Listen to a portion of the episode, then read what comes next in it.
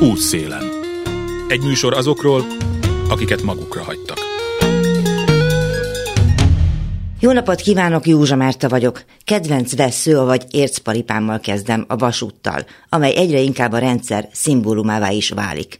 Egyrészt azért, mert jól jelzi, hogy a szofisztikált lopási technikáknak nem volt az elmúlt 13 évben még olyasfajta koncepciója sem, hogy oké, okay, zsebre tesszük, amit lehet, de a maradékból legalább olyasmit hozzunk létre, amit sokan tudnak így úgy használni. Jószerével a mindenféle szimbolikus betonépületekről, botrányos koncepciók alapján felújított királyi és egyéb várakról, és persze a legendás stadionokról eltekintve egyetlen olyan nervfejlesztést tudok, ami tömegeket érint, az pedig nem más, mint az Éliosz féle köztörvényes gyanús közvilágítás. Talán ez az egyetlen, amiben szerepel a köz szó is. Ha csak ide nem sorolom a közlöny szót, amely leginkább azt jelenti, hogy rendszeresen közöl estéről reggelre olyan mindannyiunkat érintő baromságokat, amelyekről korábban szó sem esett, és gyakran betarthatatlan intézkedéseket nem ritkán százmilliárdos közpénzszórást jelent. Ha ellenben a többi közelőtagú szóra gondolok, akkor világos, hogy ez a szócska nagyon benne van a NER és annak teljhatalmú irányítójának bőgyében. A feneketlen közpénzügyi hordóból semmilyen a közjavára létrehozott célra nem jutott pénz 13 év alatt. Megkockáztatom, hogy azért sem, mint a fóbia lenne akárcsak kimondani valami olyasmit, hogy közoktatás, közegészségügy, közügy, közpolitika, és persze ott tegye meg a fene azt a modernista, nyugatbarát, nemzetietlen államformát is, a köztársaságot. Útszélen. Óvodák, ahol nem alhatnak bent a roma gyermekek, iskolák, ahol külön bejáraton kell közlekedniük, vagy ahol külön ballagnak.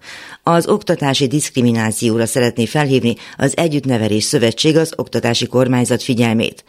A különoktatás tartalmilag többnyire beázott falakat és nagyon alacsony szintű pedagógiai szolgáltatást jelent. És nem szűnt meg még az a gyakorlat, hogy speciális iskolákba küldik őket anélkül, hogy értelmi képességeik ezt indokolnák, és hogy nem kapnak segítséget hátrányaik leküzdéséhez. Ezeket a történeteket mutatták be ma a belügyminisztérium előtt tartott rendkívüli sajtótájékoztatón. Bogdánné Tíme, a szövetség egyik tagja, Nógrádból érkezett szociális munkás. Nagyon örülök, Timi. Megbeszéltük azt, hogy már nagyon sok felett találkoztunk, aminek az az oka, hogy minden görbe fennáll ott vagy, ahol történik valami.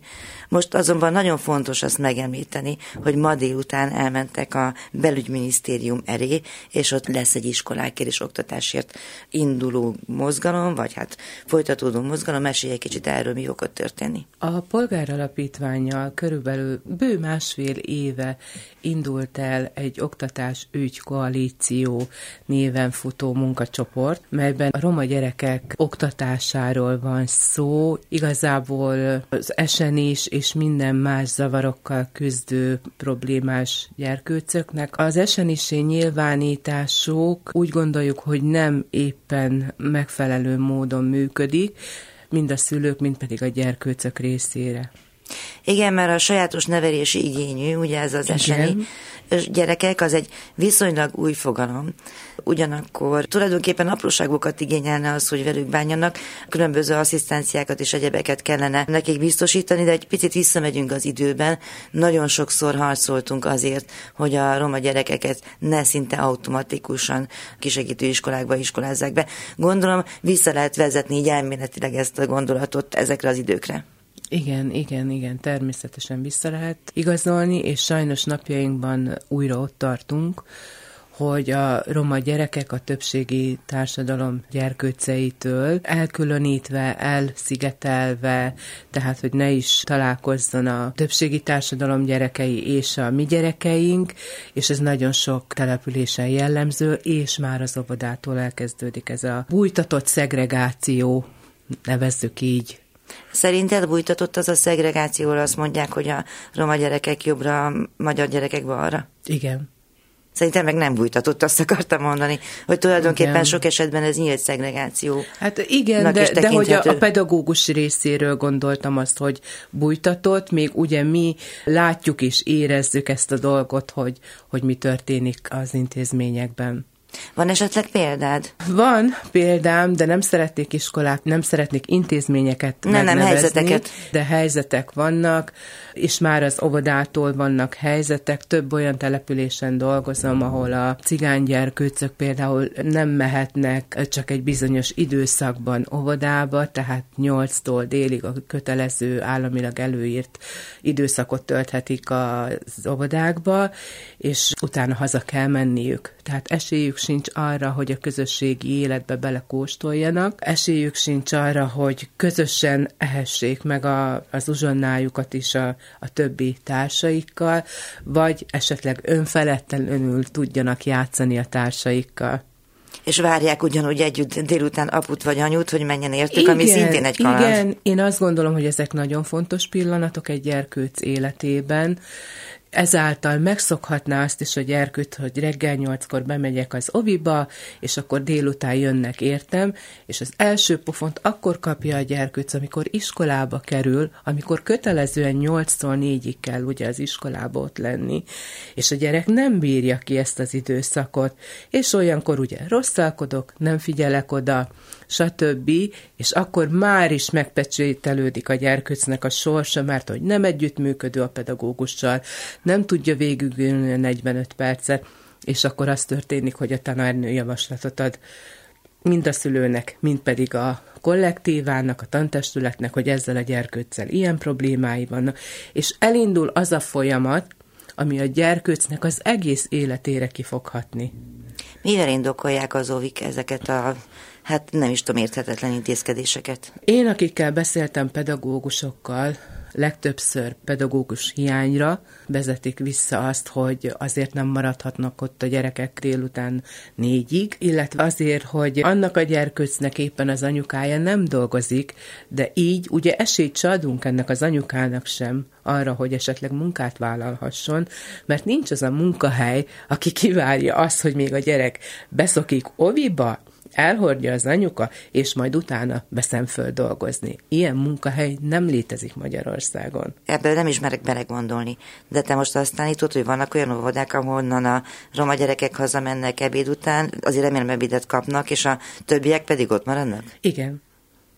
És a többiek anyukája mind dolgozik egytől egyig?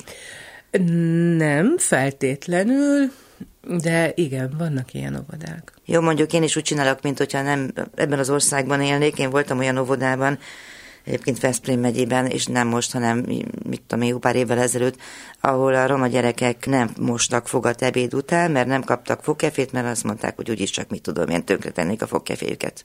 Igen. Mellesleg volt egy óvónőnek egy olyan mondata, hogy a kukoricából is kigomlálják a gaz. Na most ugye az is van, hogy volt egy olyan nagyon híres megmozdulása, vagy beszólása Gulyás Gergely miniszternek a nyáron, amikor kiderült, hogy borzalmasak a kompetencia mérések, hogy hát ez azért van, mert a szegregációkban élők teljesítenek rosszul, és lehúzzák az átlagot.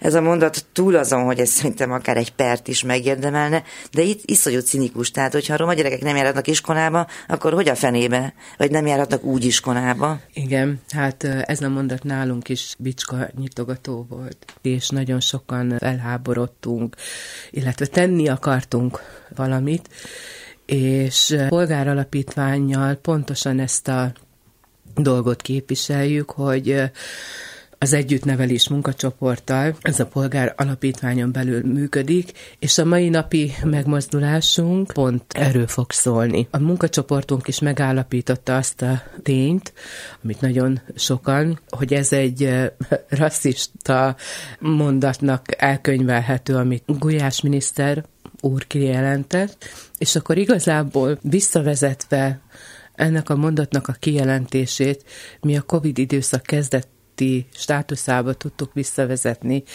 azokat a problémákat, amit esetleg a Gulyás úr által elhangzott, mert hogy ugye amikor betört ez a Covid az országba, teljesen megbénult az oktatás.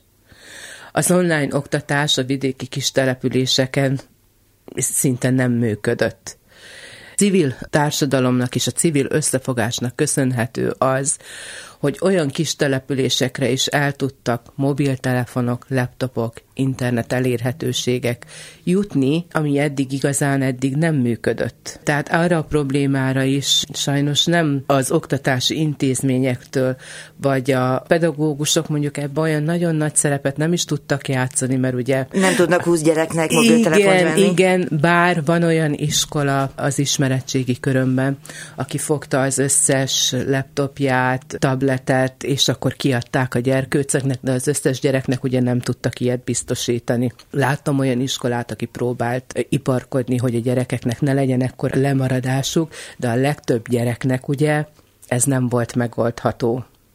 És akkor vagy kivitték valaki a postása, nem tudom én kicsoda, a házit? Hát, vagy megtörtént ez a folyamat is, vagy pedig nem. Képzeld, a legbizarabb ilyen eset, amit hallottam, hogy kivitte, mit tudom én, valaki iskola gondok, vagy már ki, kinyomtatva papíron a linkeket. Igen. Most mit kezd a gyerek egy linkkel, hogyha nincsen számítógéped, de azokat küldték ki? Vagy hogyha van is egy, egy számítógép, vagy egy okos telefon, és egy családban van három-négy gyerek, nagyon sok olyan családdal találkoztam például, ahol a középiskolás volt az első, aki használhatta a mobiltelefont, aztán a nyolcadikos diák, mert ugye ő már pályaválasztás előtt van, és a végére maradtak a kisebbek. És persze, hogy nem tud úgy teljesíteni, meg hát őszintén, ha józan paraszt észre belegondolunk, egy elsős gyerek hogy tanuljon meg írni, olvasni online üzemmódba? Már ugye a jelenléti oktatás kérdése az nem csak a roma gyerekek, hanem ebből a szempontból a Covid az demokratizált, mert mindenkinek így iszonyú van, gondjai voltak így ebben van, az ügyben. Így van, és ez, ez borzasztóan sértő volt számunkra, hogy ez a nyilatkozat, ez így hangzott el, ahogy elhangzott. Folynak egyébként, vagy tudsz arról, hogy folynak-e kutatások a Covid generáció következményei a romák körében, témakörben? Őszintén bevallom, nem tudok róla. El tudom képzelni mondjuk, hogy a Rosa parks csinálnak, mert ők csináltak már ilyen kutatásokat, de azt majd megkérdezem tőlük. Azt akartam mondani, és azért hoztam is szóba a Rosa Parks alapítványt. Ugye Rosa Parks volt az az asszony, aki nem volt hajlandó átadni mm. a helyet a feketéknek, csak hogy felidézem a hallgatók számára, hogy kiről is nevezték ezt el, hanem hogy a polgár alapítvány segítségével és közleműködésével többen is összefogtatok. Például a Tanítanék mozgalom, az Egy Magyarország, a Rosa Parks. Gondolom, hogy különböző és különböző szempontból látják ezeket a dolgokat ők. A munkacsoportban nagyon sok más civil szervezetet is megkerestünk, és akkor folytatom itt az UCU, a Roma Verzitas, tehát számos olyan szervezeteket megkerestünk, akik hasonló témával foglalkoznak, mint mi. Pont tegnap este volt egy megbeszélésünk, ilyen team megbeszélésünk, és mindenhonnan pozitív visszajelzést kaptunk ezekkel a megkeresésekkel kapcsolatban. Nagyon szívesen csatlakoznak ehhez a kezdeményezéshez, és örülnek is, úgyhogy bízunk abban, hogy egy országos hálózatosodási rendszert fogunk tudni felépíteni, és akkor, hogy kellő nyomást fogunk tudni gyakorolni a döntéshozókra. Amely nyomás, az minek érdekében történik? Persze egy általánosságban elmondjuk, hogy legyen demokrácia az oktatásban, és legyen esélyegyenlőség, meg hogy nagyon sok a gyerek szenved amiatt, hogy sajátos nevelés igényűnek minősítik, és már pedig, ha mondjuk valakit diszlexiásnak minősítenek kapásból, az azt fogja jelenteni, hogy nem várják el tőle, hogy olvasni tudjon, ahelyett, hogy a kellő fajta felzárkóztatásnak a lehetőségét biztosítanak számára, hogyha jól értem. Elvárják tőle, hogy olvasni tudjon, ezt érintett szülőként tudom mondani. Tehát elvárják a gyerkőctől attól, hogy egy diszlexiás státuszt kap a gyerkőc, attól tudnia kell olvasni. Elméletileg nem olyan üzemmódban kell neki fölvenni a tananyagot, tehát hogy több időt kap dolgokra, de viszont azért neki is el kell jutnia oda, hova a többi gyerkőcnek el kell jutnia. Ez az elmélet, és az a gyakorlat, amit te mondasz. Old meg, kisfiam, magad, igen, hogyha, igen, hogyha lehet, pedig hát tudjuk, hogy az egész világban rengeteg ember. És szerencse, hogyha felismerik, és szerencse, hogyha kapsz segítséget. Itt azonban ebben a felhívásban, amit így közöltetek, nem csak ilyesfajta problémák vannak, hanem az, hogy beázik az iskola, hogy sokkal vacakabb iskolában vannak, hogy külön bejáraton járnak, ebből ugye voltak már perek is. Igen, igen. Ez mennyire jellemző? Egyetlen az, hogy voltak nyertes perek az oktatási szegregációval kapcsolatban, az segített valamit szerinted? Én úgy gondolom, hogy igen. De ez én vagyok, viszont az ismeretségi körömben nagyon nagy vitákat tudunk lefolytatni.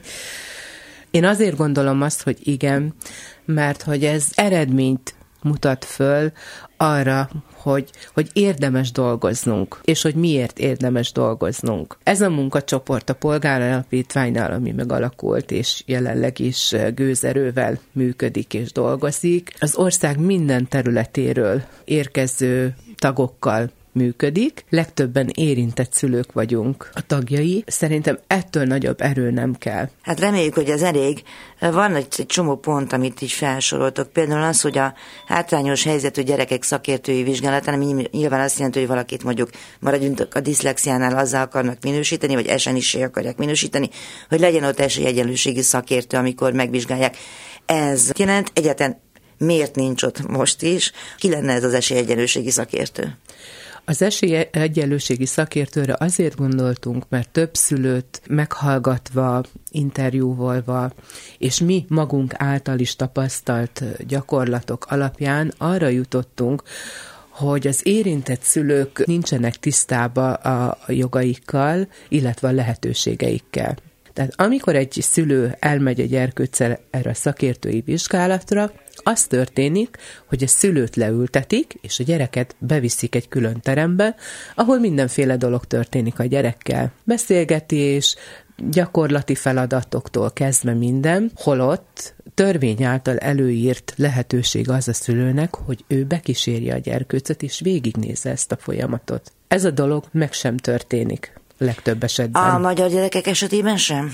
Én úgy tudom, hogy ha ott kéri a szülő, akkor bemehet. De mivel a, a roma szülő nincs is tisztában ennek a jogával, ő idézőjelbe szót fogad.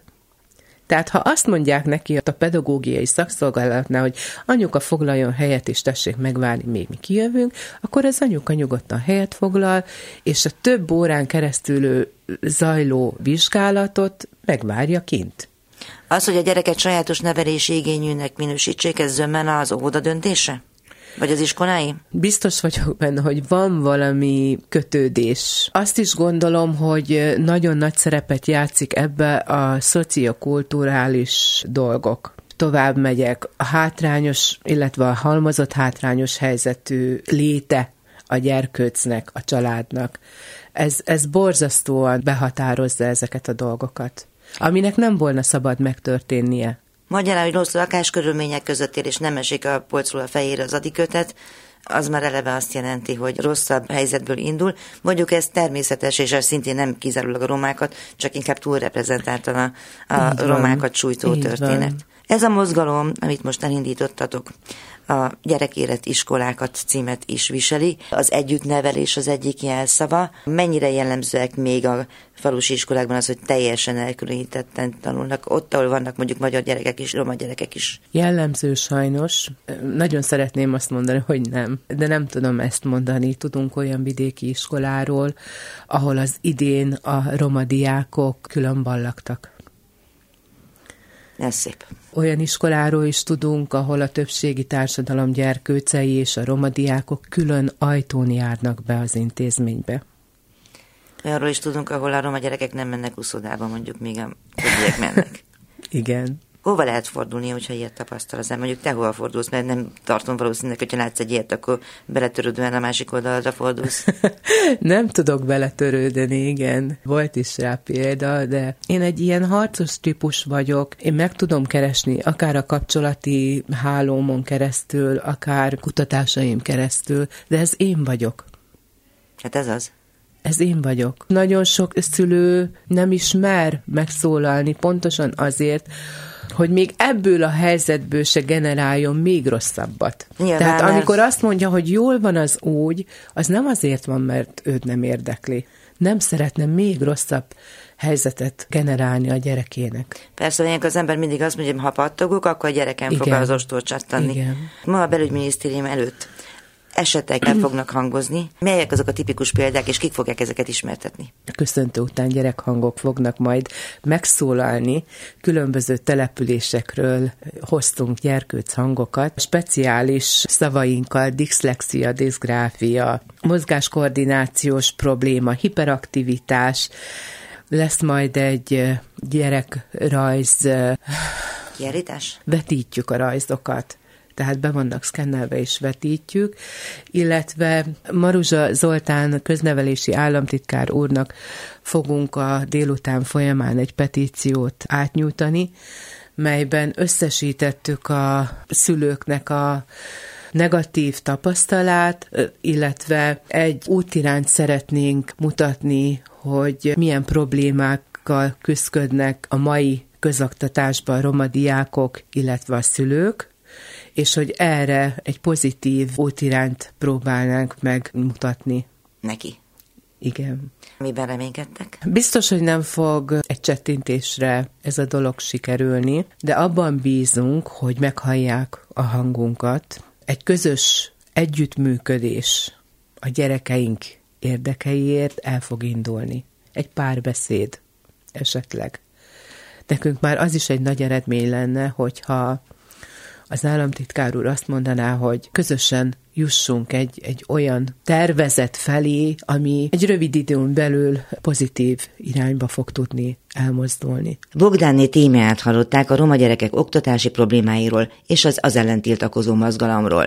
Tímea életútjával folytatjuk a beszélgetést.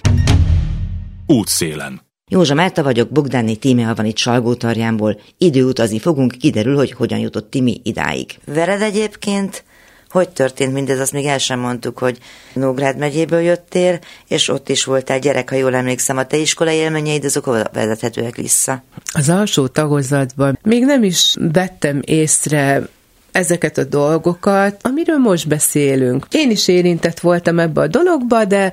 A hátsó padban ültél? Nem, nem, nem, de mindig ott a hátul, valahol mindig hátul ültem. Ez uh, hol volt? Én Kisterenyén nőttem föl, bár ez, ez most már Bátonyterenyének az egyik város része, akkor még nagy község volt, mikor én voltam gyerkőc, és igazából az alsó tagozatban nem is tűnt fel az annyira, hogy én valamiért más vagyok, annál inkább a felsőbe. Már a felső tagozatnál mutatkoztak jelek, hogy egy olyan osztályba jártam, ahol döntő többségében roma gyerekek voltak, nevelő otthonos gyerkőcek voltak, és a többségi társadalomból két-három gyerkőc volt még az osztályomban. Ez az osztálynak is voltak olyan dolgai, hogy nem mentünk kirándulni, amikor szerepelni kellett, akkor már akkor is harcoltam egyébként azért. Elmondtas egy verset egy Hogy szerephez juthassunk. És az tök jó volt, mikor a többi osztálytársaimat is be tudtam vonni ebbe az egészbe. És a, a műsornak a végén szinte letaroltuk az egész osztályt. A középiskola az borzasztóan kemény volt. Én voltam az a diák, aki utoljára mehetett ki a gyakorlati helyéről, az én táskámat borították ki legtöbbször, mert egyébként kereskedelmi és vendéglátói középiskolába jártam, élelmiszer és vegyi kereskedő az alap végzettségem, és ugye amikor kint voltunk gyakorlaton, akkor én voltam az a diák, aki legutoljára hagyhatta el az üzletet, de úgy, hogy az én táskámból mindent ki kellett borítani, még másnak a táskájába csak belenéztek. Vagyis, hogy nem loptál valamit. Igen, igen. Ez mondjuk általános panasza nagyon sok romának, hogyha bemennek mondjuk egy szupermarketbe, akkor a biztonsági őrt le se tudják vakarni magukra. Tehát sokat nem változott a helyzet ebből a szempontból. Nem, nem, nem, nem, de arra viszont nagyon büszke vagyok, hogy a, a tanév végén az utolsó osztályfőnöki órán felállított az osztályfőnököm. A 30-as létszámú osztály előtt azt mondta, hogy én vagyok az az ember, akiben kellemesen csalódott. Ez a roma de rendes igen. típusú, Igen. szintén rendkívül rasszista megjegyzés. És én voltam az a diák, aki egyedül volt bent az élelmiszerüzletben leltározni, mert ugye diákot nem szabad behívni leltározni, de én az ott voltam, tehát reggel hattól este hatig ott voltam és dolgoztam, és én voltam az a diák, akinek a főnöke munkát ajánlott az iskola végén, pedig az a főnök az elején nagyon nem akarta, hogy, hogy én cigánként ott álljak a pultba. Dolgoztál egyébként a szakmádban? Egy percig sem. Mert hogy gyakorlatilag, ami téged igazán izgat, és mely napig is csinálod, az valamilyen szinten a közösségszervezés, ugye? Igen. Mit jelent ez? Mármint, hogy úgy meséld el, hogy hogy érezted azt, hogy neked mindenképpen azokat a problémákat, amelyeket látsz, azokat össze kell fognod, és valami jobbat nyújtanod az embereknek? Nekem ez már a, az életem. Annyira beépült az életemben, hogy nem, nem tudom, és nem is akarom letenni. Én azt mondom, hogy az az ember vagyok, aki nem munkának éli meg a munkáját, hanem hobbinak, szórakozásnak, szenvedélynek, Bő tíz évvel ezelőtt találkoztam egyébként civil kollégium alapítvány által képzésen a közösség szervezéssel. Fogalmam sem volt arról, hogy mi ez az egész, és amikor így belecsöppentem ebbe az egészbe, azonnal beleszerettem.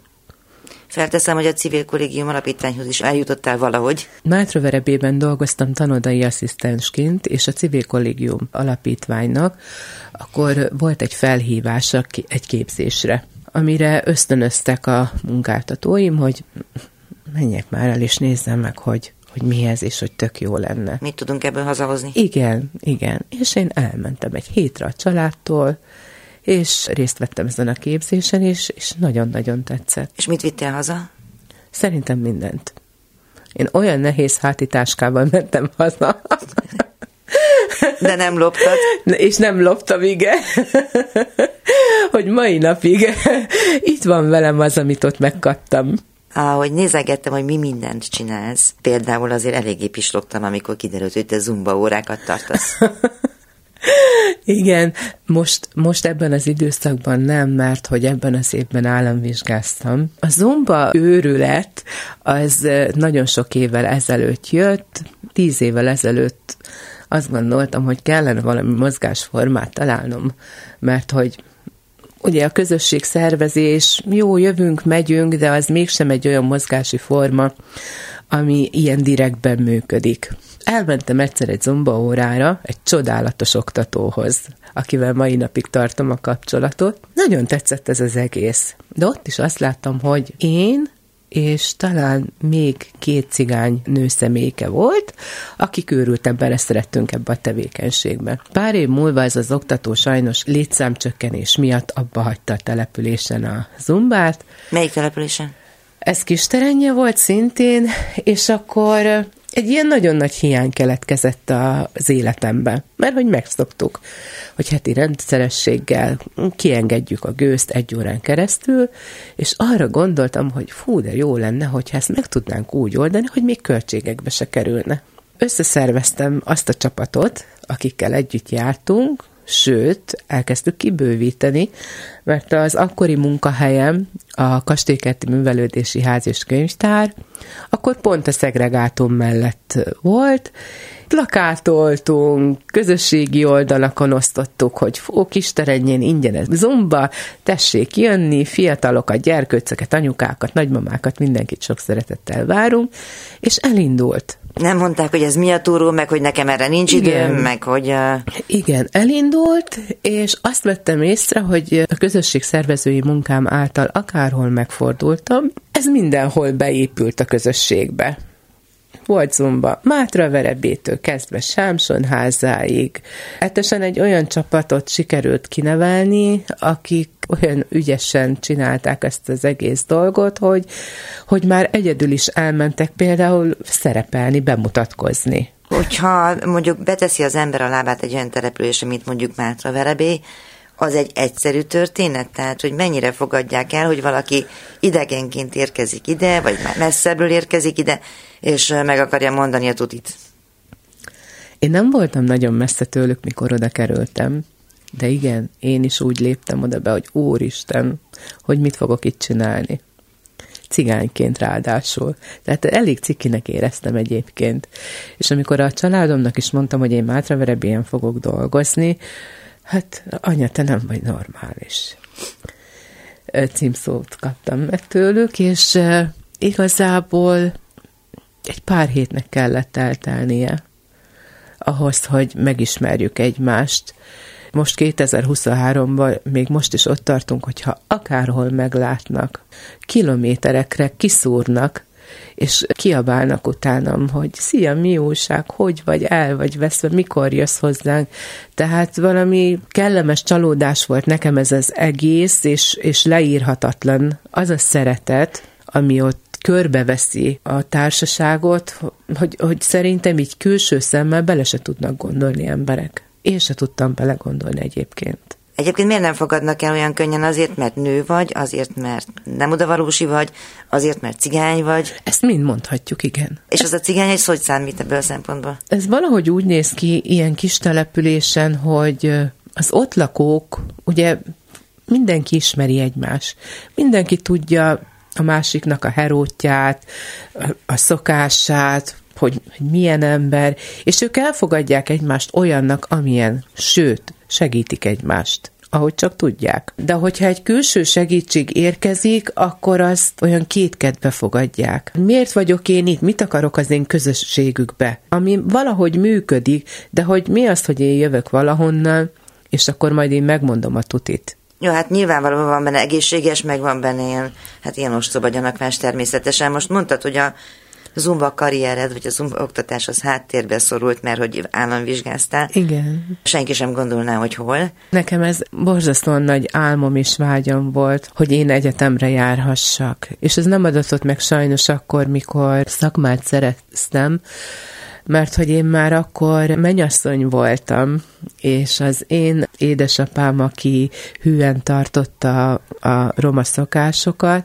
már ugye az is egy jó pont volt, hogy elmehettem szakmát tanulni. 18 éves voltam, hogy végeztem, és én már öreg lánynak számítottam ugye a, a mi kis közösségünkbe. És akkor két választásom volt, hogy hát vagy tanulhatok tovább, de akkor, akkor adjam föl a kapcsolatomat, vagy pedig férhez megyek. Én a, a páromat nem akartam elveszíteni, és akkor úgy döntöttem, hogy inkább férhez megyek. Megpróbáltam dolgozni, de nem tudtam, pedig nagyon jó eredménnyel végeztem el a szakmát is, de egy percig nem dolgoztam egyébként a szakmába, de viszont nagyon szerettük egymást, egybe voltunk kötve, korán jött a gyerkőc. Én már 19 évesen anyuka voltam, amit a mai napig nem bánok meg.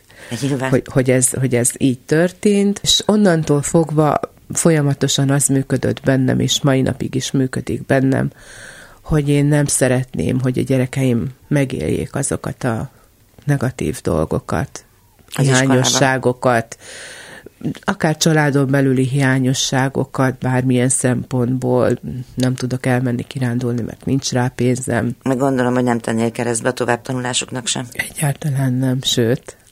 A lányom például a, a Roma Verzitasban az egyik növendék. Akkor azért ne hagyjuk el az országos rabbi képző zsidó egyetemet, oda hogy kerültél? A Salgótarjáni gyerekesé programban dolgoztam, etes településem, ami Salgótarjántól egy pár kilométerre van, és ez a munka megkívánta az egyetemi végzettséget.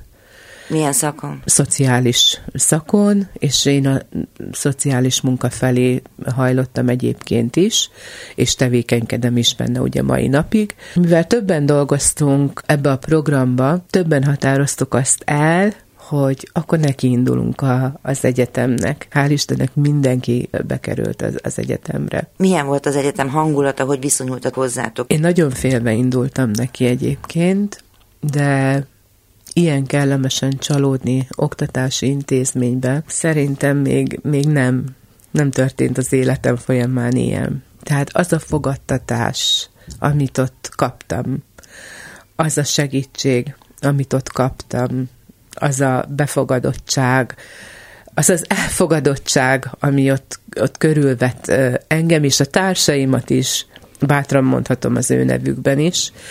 Én kívánom, hogy minden gyerek minden diák, minden egyetemista élje át azt, amit én átéltem ebben az intézményben. Gondolom azért valamennyire kulturális plusz ismereteket is kaptatok ott. Nem sok közöm volt, és nem is sok mindent tudtam a zsidóságról, de itt bőségesen kaptunk betekintést, az mellett, hogy a kultúra, a vallástól kezdve minden, és egyébként így, így magával is ragadott ez az egész dolog.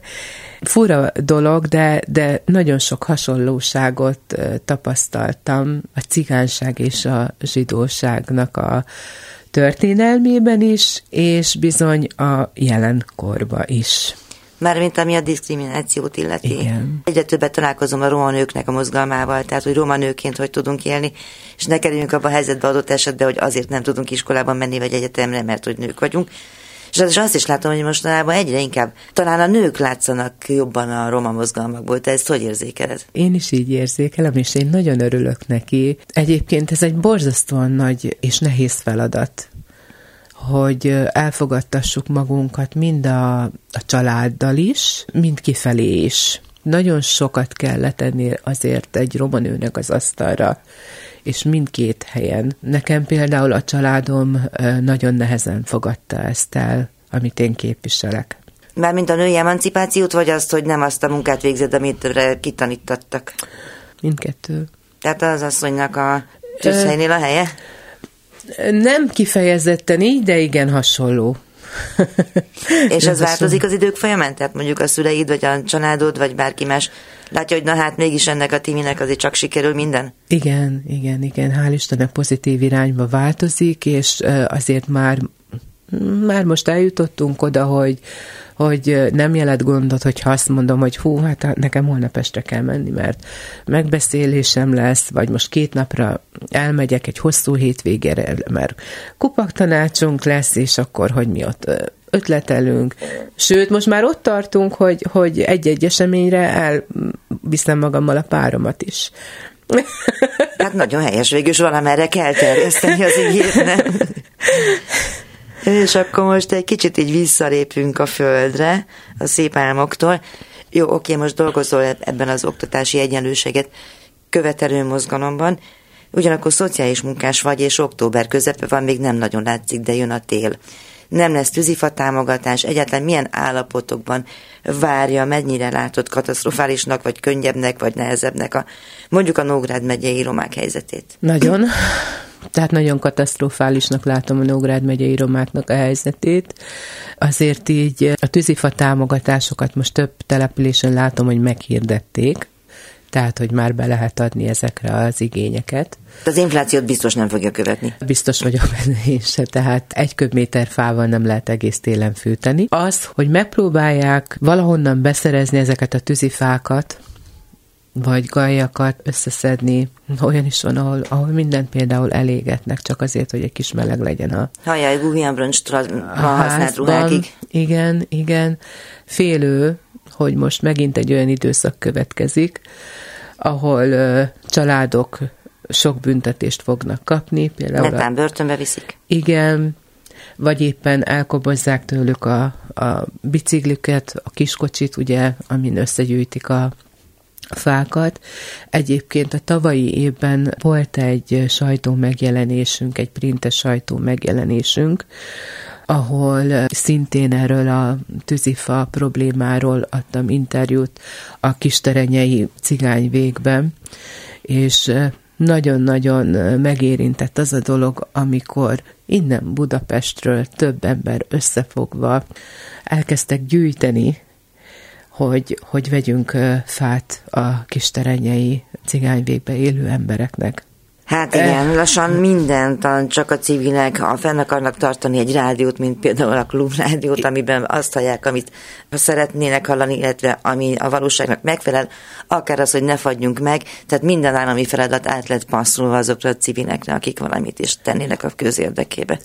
Közérdekében, és akkor egy kicsit tovább gondolom, a gondolatmenetedet. Én azt érzem, hogy, hogy ellenségnek vagyunk ki, kiáltva. Pedig én nem érzem azt, hogy a kormány ellen dolgoznék, vagy akárki ellen dolgoznék, hanem én azoknak próbálok segíteni, akik nem tudom milyen szempontból nem kapnak segítséget, nem jutnak hozzá olyan szolgáltatásokhoz, ami alap lenne az életükben meg egyébként is a segítő munkára is szükség van mindenütt, tehát az nem úgy van, hogy majd valami megoldódik, hanem a segítő munka leghasznosabb dolog, amit kutya kötelessége volna támogatnia a költségvetésnek mondjuk. Borzasztóan szükség volna a segítő munkára, de erre is azt tudom mondani, mint amit az oktatásra, hogy a COVID kezdete óta a segítő munka is, mint ahogyan az egészségügy is, teljesen összeomlott. Teljesen összeomlott. Mondjuk az előtt se volt olyan nagyon ihaj-csuhaj, de jó, különösen anyagi szempontból. Igen. A szegénység ellenes hálózatnak is a tagja, vagy végezetül mondd el, hogy tulajdonképpen gondolom itt összegyűjtöttétek mindazokat a problémákat, amelyek azonnali segítségért kiáltanak, hogy körülbelül szerinted mondjuk ilyen nagyságrendi szempontból hol kezdődik, hogy még a legsősabb problémák a te meglátásod szerint, mondjuk a te közösségedben mit kéne elsőként megváltoztatni? Hó, hát szerintem összességben mindent.